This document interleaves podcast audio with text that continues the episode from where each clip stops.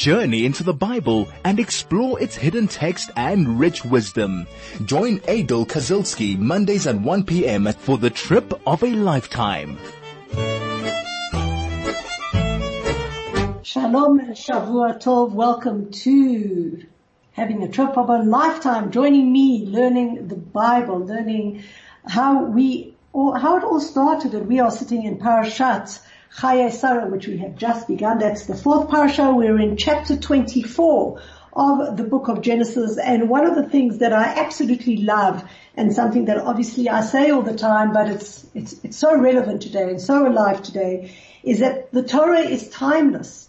Um, the Bible isn't just a historical book about his, about stories that we learn, but rather there is instruction, there is teaching, there is a way of life that is there for us to apply to every century that we've lived in, every decade we've lived in, every place that we've lived in, wherever we find ourselves. The Torah is timeless, it's eternal. And why is it so? Because it was penned by God. And in that, um, we are able then to, to, to touch with an absolute, to touch with an integrity that you cannot find in any other form of philosophy, theology, etc., etc. And why do I find it so unbelievably relevant? Um, is not only that it, it, makes a lot of sense and it, it, you can apply it, but you can see it all the time. You get like like tidbits um, in the news. For example, now the Abraham Accords. Why would anybody have named them the Abraham Accords? Um, why not name it the Trump Accords or I don't know what, the, the, the Arab-Israeli Accords?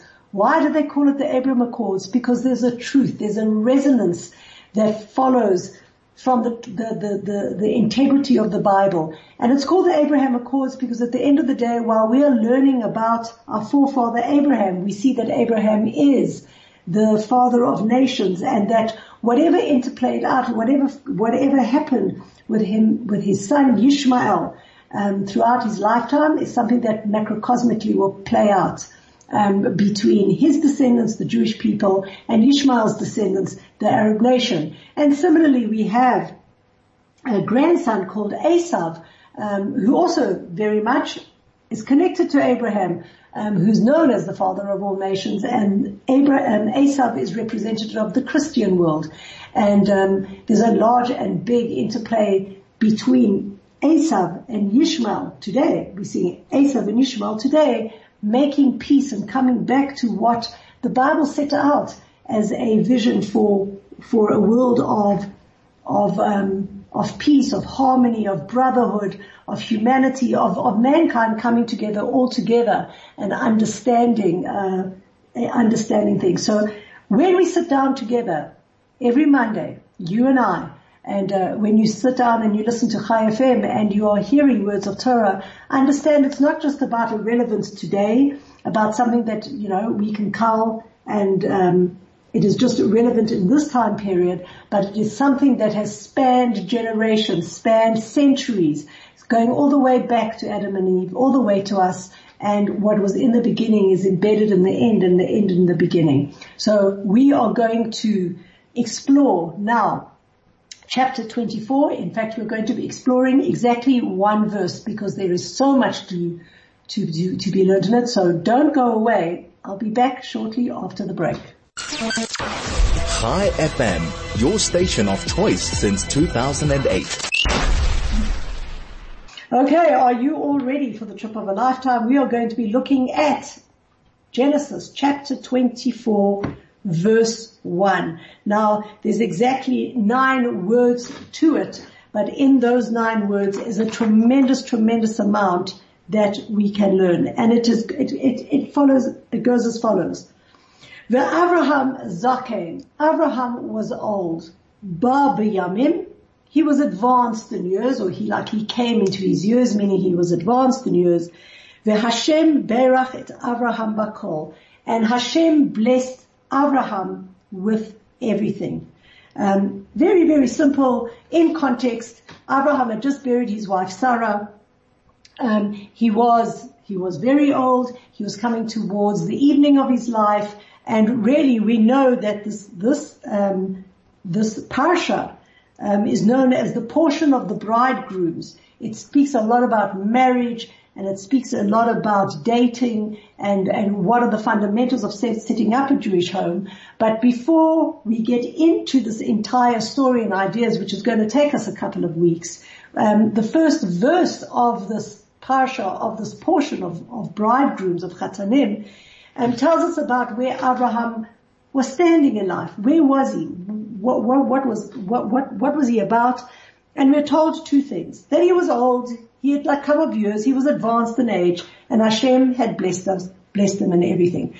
Now you would think that, okay, that's understood. You've given us context, let's move on. But I'm just going to show you now the beauty of Torah and how much we can learn just from nine little words.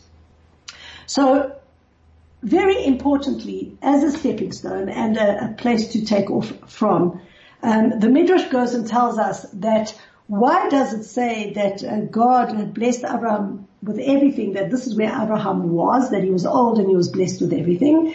Because there were ten advantages, ten things that Abraham had come to, that had arrived at, that had achieved, um, that put him in this position where he could be old, and he could be blessed with everything. So let's go through those 10 advantages. And they really come on the heel of the Akedah, of the sacrifice of Isaac and the death of Sarah.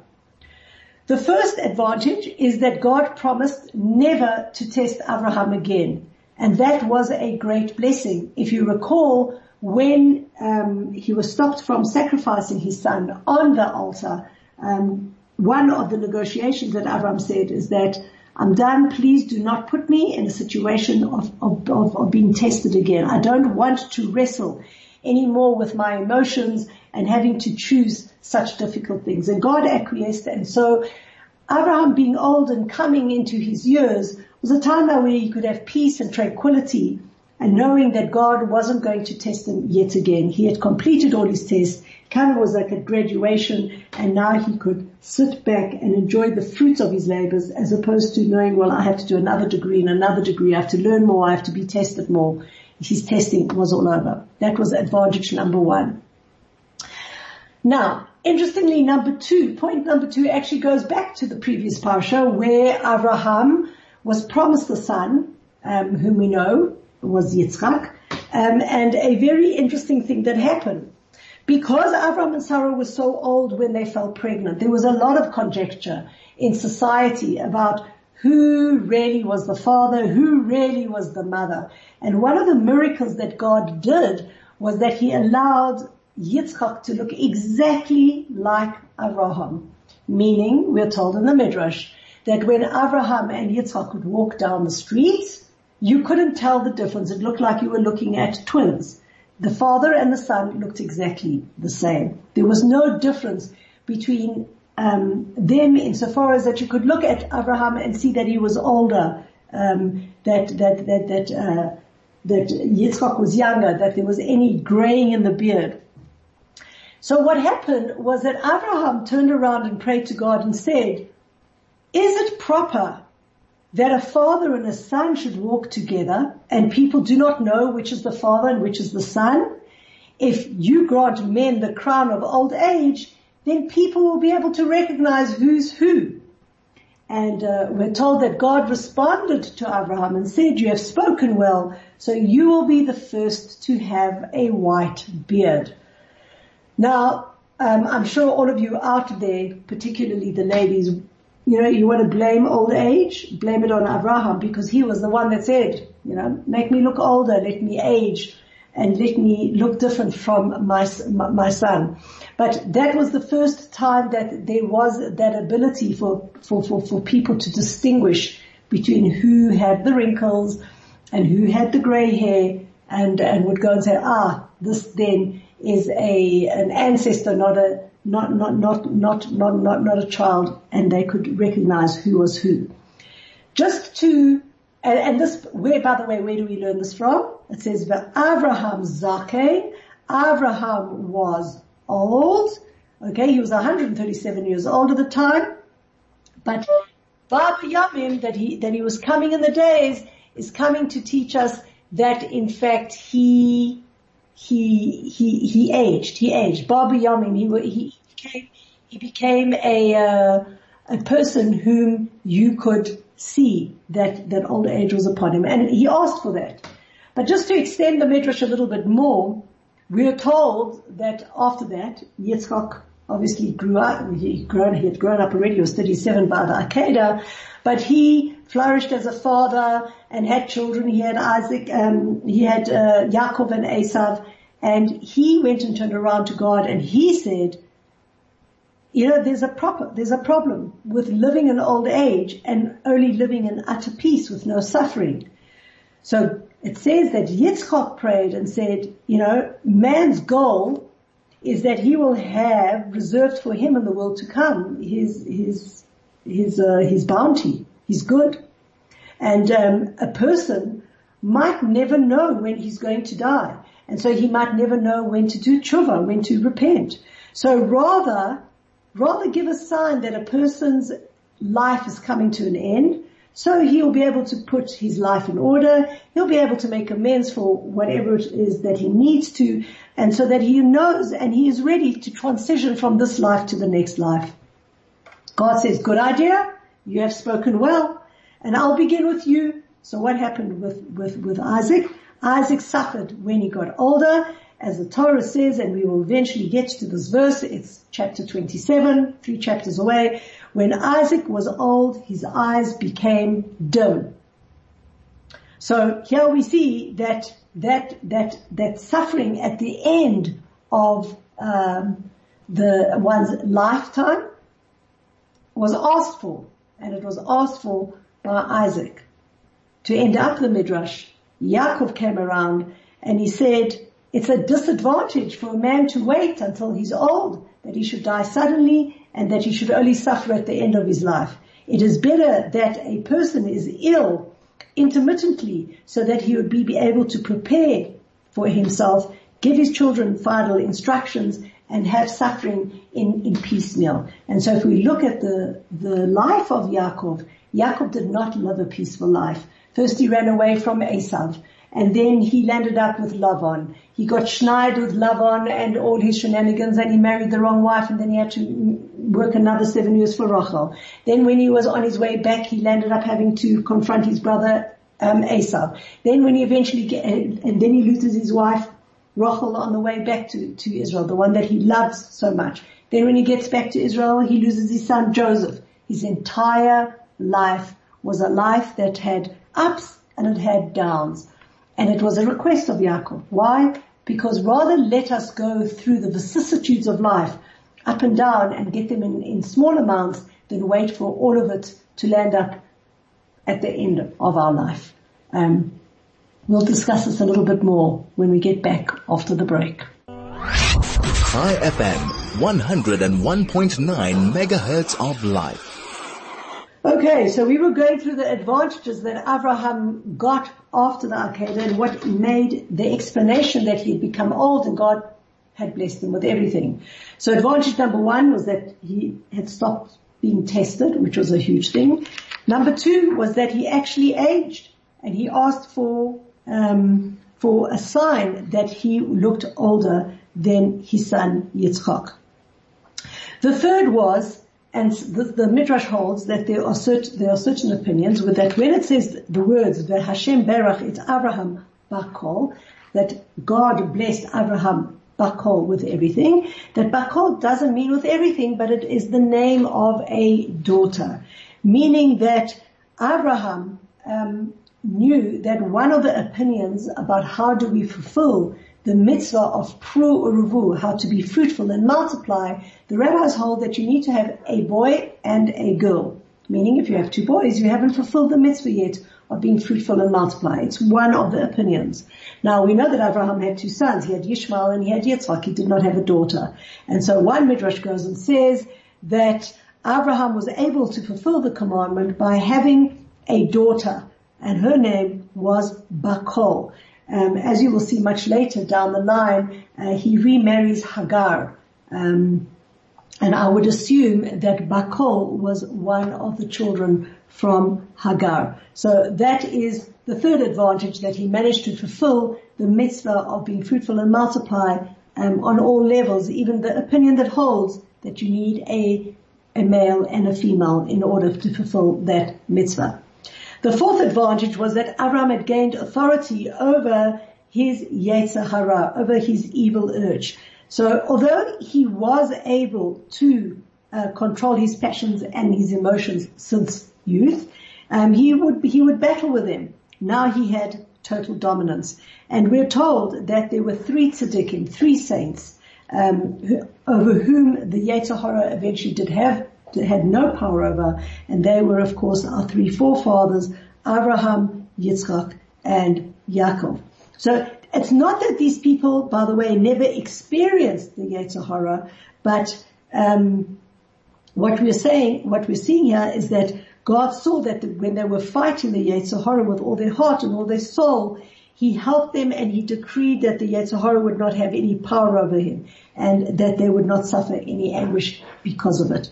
That was advantage number four. Advantage number five is an incredible advantage because as I said in the beginning of um, this show, this is the timelessness of Torah. One, the fifth advantage stated in the Midrash is that Abraham saw Yishmael repent and change his ways and, God, and Abraham personally saw him to uh, begin acting in a God-fearing manner. Until then, Abraham um, suffered much heartbreak because Ishmael was wicked and immoral, and he suffered terribly the shame of having such a son. And it says that God helped Ishmael repent because of Abraham's merit. Time? Of course it's time. Because for the last um, 2,000 years, we've been battling with Ishmael. The Jewish people and Ishmael have been battling against each other and peace has always been elusive and peace has always been difficult. And now guess what we have? The Abraham Accords. And slowly now, on the macrocosmic level, Yishmael is repenting and turning back and we are going to hopefully see a much greater peace um, pervade the, the, the, Middle East and that we can see that we in fact are brothers and that we can work together and that we should work together and that we have what to offer each other. And so I think that this entire Abraham Accord is really monu- it's, it's, it's, it's, it's miraculous. It's miraculous and it's in accordance with the timelessness of Torah that at the end of Abraham's life, he sees Yishmael repenting and coming back. Yishmael and Yitzchak are there to bury Abraham. Um, and so now we see the, the, the peace that is being made, starting to be made between Jews and the Arab world is certainly embedded and um, prophesized, so to speak, within the lines of what we're seeing here um, in the Bible. Number six, the other advantage, and we spoke about it earlier now, I mentioned it, is that Yitzhak had a son, Esav. He had Yaakov and Esav, and there we had a dichotomy. Yaakov was the man of the tent, Esav was a Vildachaya that went out into the field and he killed and he was immoral it says that one of the one of the things that happened with Abraham is that God took away five years from Abraham's life. He was supposed to live to 180. He only lived to 175.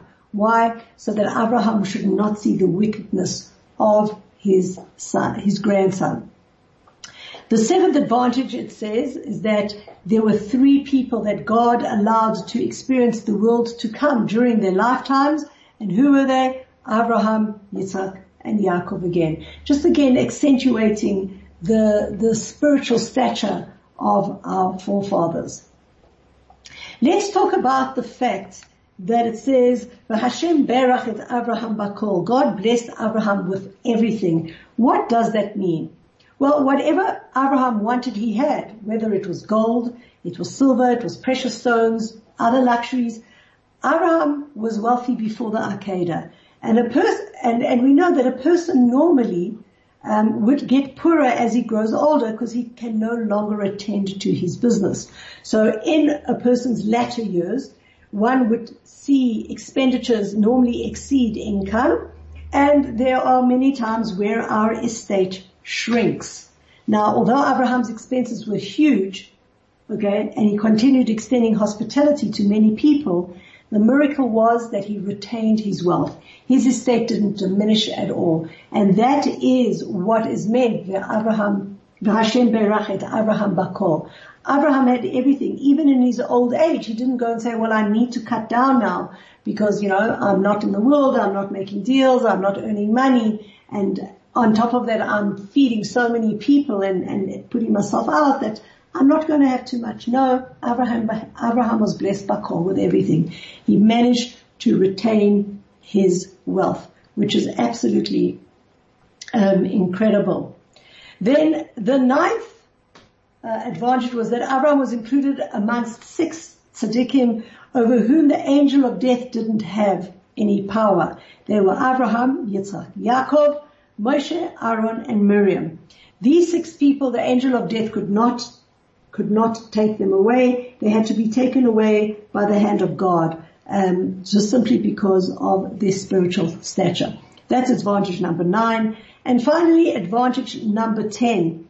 And this is a very, very interesting one. And this is where we're going to open up a huge discussion. Um, and uh, you're most welcome to give me your feedback. Let me know what you think. Um, tell me um, if you know of anybody or anything that you've ever read um, in, in, in this area. But the tenth advantage that um, we speak about is that Abraham was included amongst seven tzaddikim whose bodies, even after they died, did not experience decay. Who are the seven? Well, it's Abraham, Yitzhak, Yaakov, Moshe, Aaron, Miriam, and others say King David. There is an opinion that one says there was Benjamin, but that's, that, that is a difference of an opinion. Meaning all the above seven, Avram, Yitzhak, Yaakov, Moshe, Aaron, Miriam, and Melech David experienced no decay in their body whatsoever.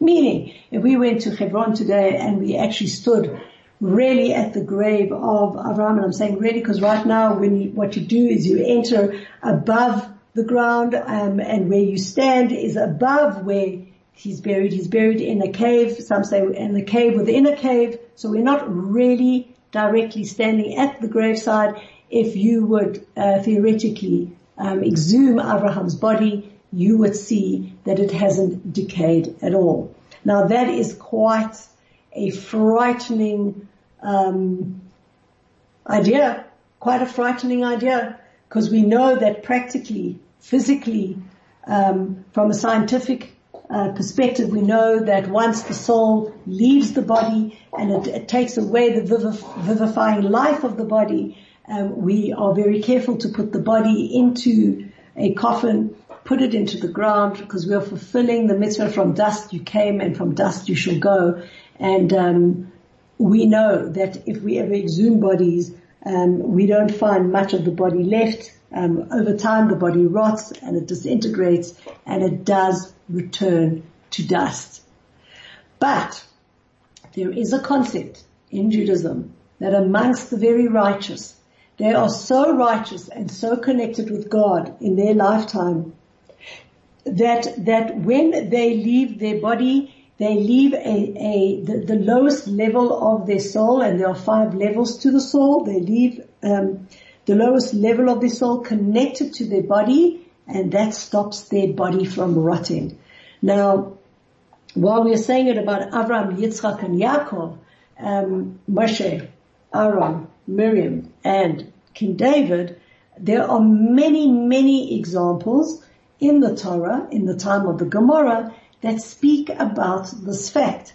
And furthermore, um, there are contemporary stories of when people tried to exhume a body simply because they were buried um, in a place that was either set up for destruction or needed to be moved and they happen to come, you know, the, the coffin falls apart or something and people have seen the body and the body is as perfect as the day that it died. It looks like the person is sleeping.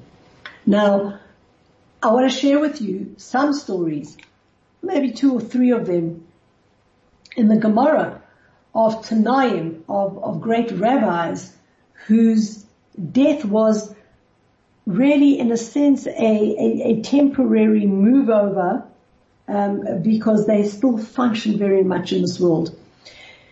There's the famous story of Rabbi Elazar. Rabbi Elazar was the son of Rabbi Shimon Bar Yochai. Rabbi Shimon Bar Yochai is the guy that we uh, celebrate his, his, his Yom Hilula, his Yahrzeit on Lag BaOmer. We light fires. The story of Rabbi Elazar and Rabbi Shimon Bar Yochai is that they both were teaching Torah that was against the Roman um, decrees at that time. Their lives were endangered. They ran into a cave and they submersed themselves in the study of Torah and all they did was drink a little bit of water and eat from a carob tree outside the cave for 13 years. Rabbi Shimon Bar Yochai um, achieved great, great heights in the Torah, and it was Rabbi Shimon Bar Yochai that writes the book of the Zohar, the book of the, that that is the foundation of everything that Kabbalah speaks about today, of all the mysticism of the Torah.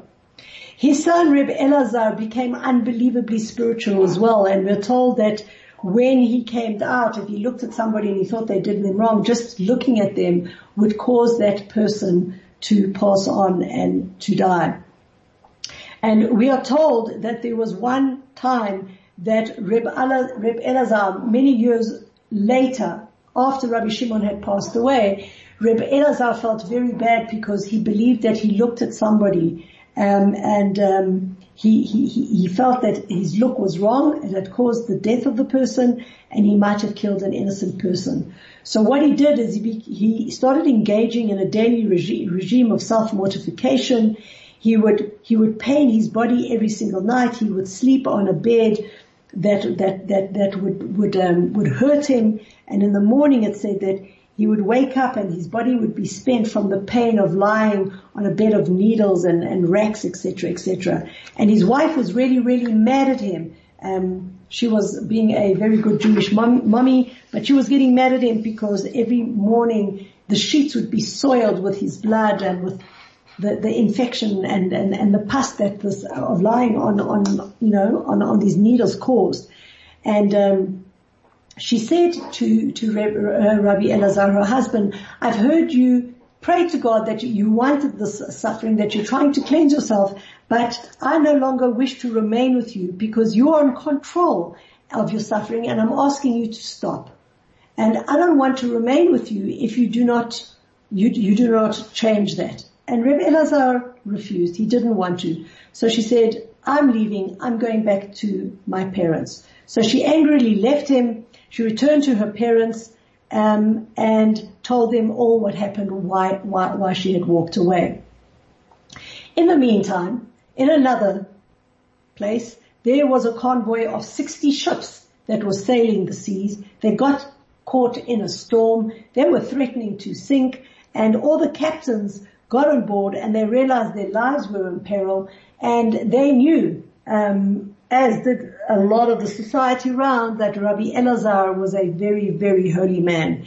So they called out in the name of, um, in the merit of Rabbi Elazar that they all should be saved because he was such a big tzaddik. That maybe they, they didn't have the merit to be saved, but in the merit of having a tzaddik in their midst, they should be saved. God listened to their prayers, the, the storm subsided, and they reached land safely. When they did, every captain sent Rabbi Elazar a servant and a purse of money. And so overnight, Rabbi Elazar became extraordinarily wealthy. A little while after that, his estranged wife sent their son to see how Rabbi Elazar was doing. And when he saw his son, he said to him, go tell your mother that God has made me more wealthy than her father and the merit of me learning the Torah has not failed me. And when he healed, he went back to the, the, the academy where, where they learned and, um, he, he, there's many stories of the various uh, halachic dispensations and, um, rulings that he gave that were extraordinary and made people realize that he in fact was an unbelievable tzaddik. Then came the time for when Rabbi Elazar was about to die. He said to his wife, the other sages are angry at me because there were once some criminals that I sentenced to death um, like I'd given a halachic ruling and they were their relatives. I know that if I die now and they need to bury me, they will not honor me. Therefore, my time has come to move to the next world, but I ask of you, do not bury me, just leave me in my room and you will have nothing to fear. His wife did so. And Rabbi Elazar passed on in the physical world and his body lay on a bed in a room. Okay? Um, and this remained the status quo, believe it or not, for 22 years. People thought that Rabbi Elazar was just ill. And many people even came still to ask him to decide cases of judgment. And interestingly, from behind the screen, they would hear a voice rendering a decision. So Rabbi Elazar, for all intents and purposes, had moved on to the next world.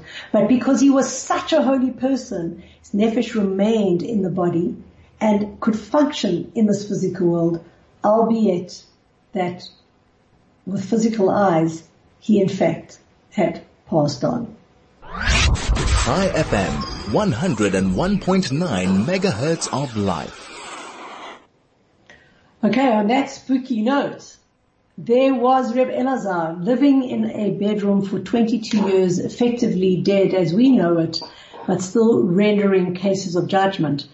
The Midrash finishes up and says that one day Mrs. Elazar, the wife, sees a worm coming out of her husband's ear and she goes, oh, it appears I can no longer be able to keep him here because now worms are attacking his body and it will begin to decay. We're told that night when she was still grieving, Reb Elazar appeared, appeared to her in a dream and said, do not grieve. That worm was a result of, of the one and only sin that I committed because once I heard people insult a Torah scholar and I remained silent. And so this continued. But once Rabbi Elazar's wife got into an argument with a neighbor and she blurted out inadvertently, may you not be worthy of burial just like my dead husband who is not buried. And suddenly the cat was out of the bag. People began to talk and the sages went and said, it's not right for Reb Elazar to remain like this because everybody now knows that he is dead. Um, also, it says that his father, Rabbi Shimon Bar Yochai, appeared to the sages in a dream, said, I have one pigeon with you, meaning I have one son. My son's body is with you, and you are not letting him come to come to me to be buried by my side. So the sages decided to bury him. But then the people in the in the village wouldn't allow the sages to remove their body.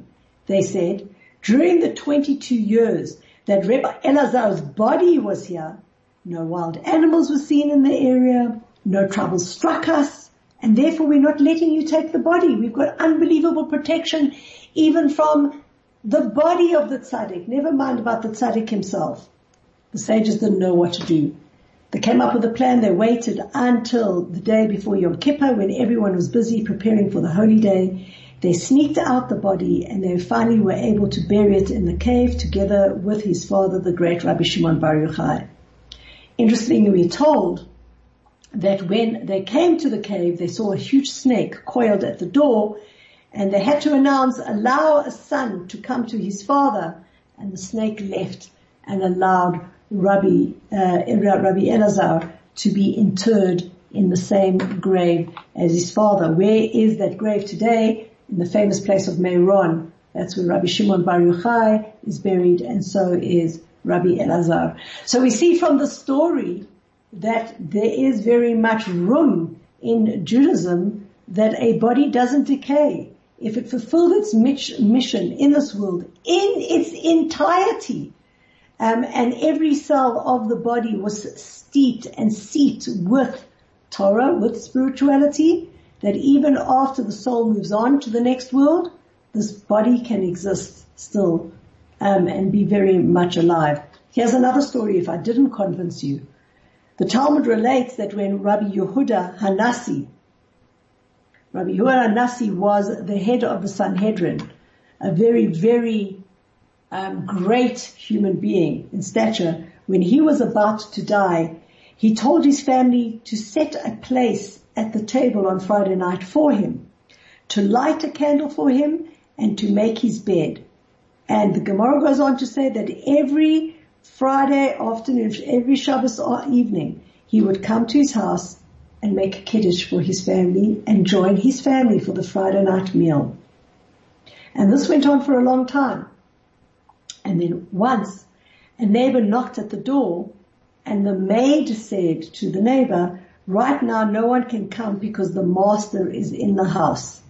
And from then on, he stopped coming because he did not want to um, show off to the other sages who didn't have the ability to return. So here's another example where Rabbi Yehuda Nasi didn't die. He would, he would come back at will every Friday night. One last story. The Talmud also relates there was once a number of men that were digging near the grave of Rav Achai. And suddenly, as they were digging the other grave, they heard a voice rebuking them and say, and, and, and they got, they got very nervous and they ran away. They ran away, they went to a great sage called Rav Nachman. And they said, Rav Nachman, you've got to come back to the cemetery. There was a voice shouting at us, rebuking at us from Rav Achai.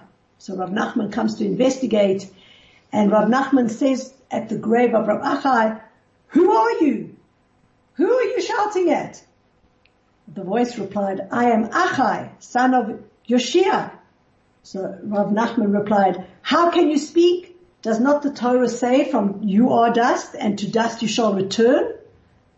Even Rav Dimi teaches that saints refer to dust.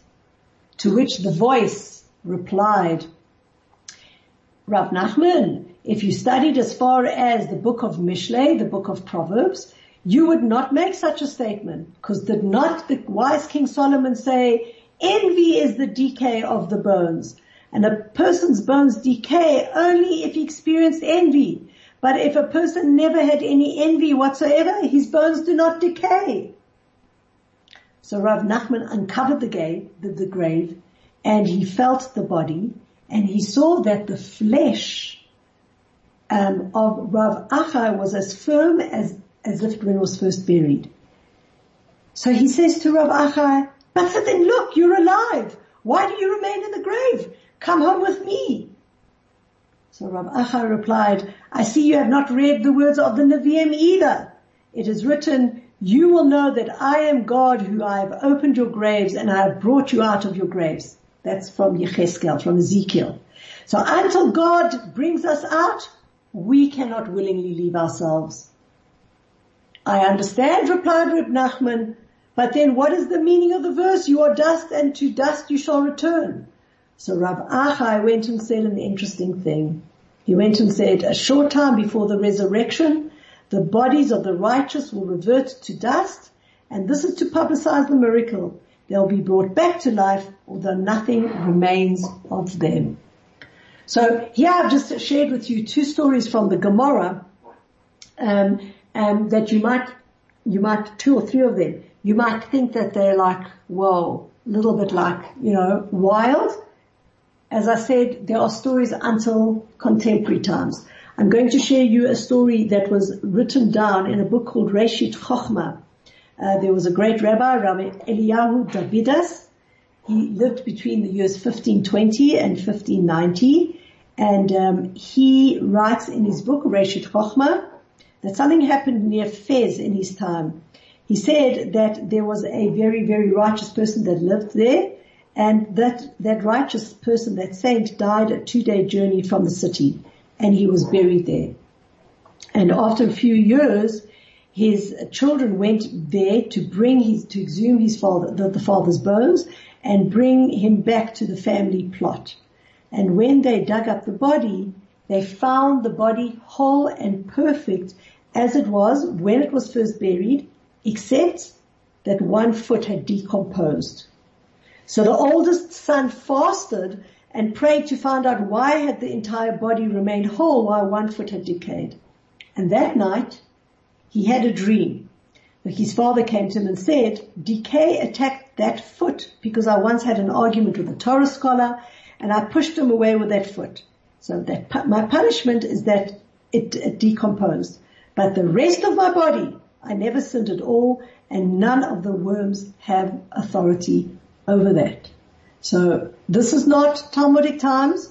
This is not Abraham times. This is 1520. We're going to go for a little bit of a break and I'm going to end with a contemporary story. Chai FM, your station of choice since 2008.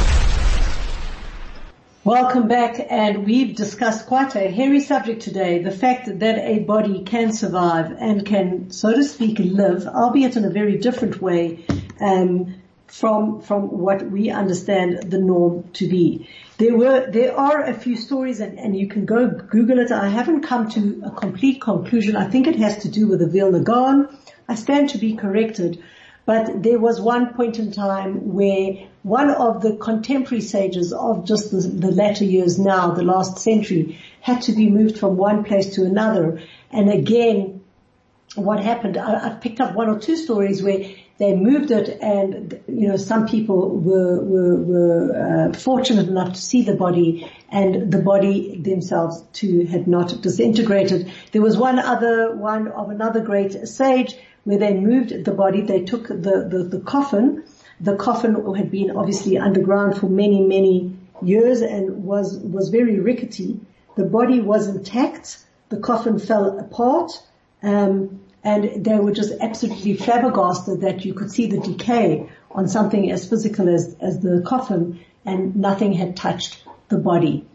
Bottom line, from all of this and in summation of the entire death experiences that Judaism sees death as a transference, as a movement of the soul from one world to another, and that the body is merely the vehicle uh, that houses the soul through the journey in this world, and then the, the soul moves on to the next. And there can be times when a person is so righteous, so spiritual, that their, their spirituality, their righteousness seeps into every soul of their body, that it's able to vivify the body even after the soul has moved on to their next mission. A very, very powerful one and in a sense a comforting one because in Judaism death is not the end. It is just a change. It is a transition um, of, of a soul's journey and it gives much comfort knowing that those who have passed on are in fact very much with us, certainly in spirit and sometimes if they are of a saintly stature like a Rebbe, a great, great leader of Torah, they're even with us physically. On that note, let me wish you all a wonderful week.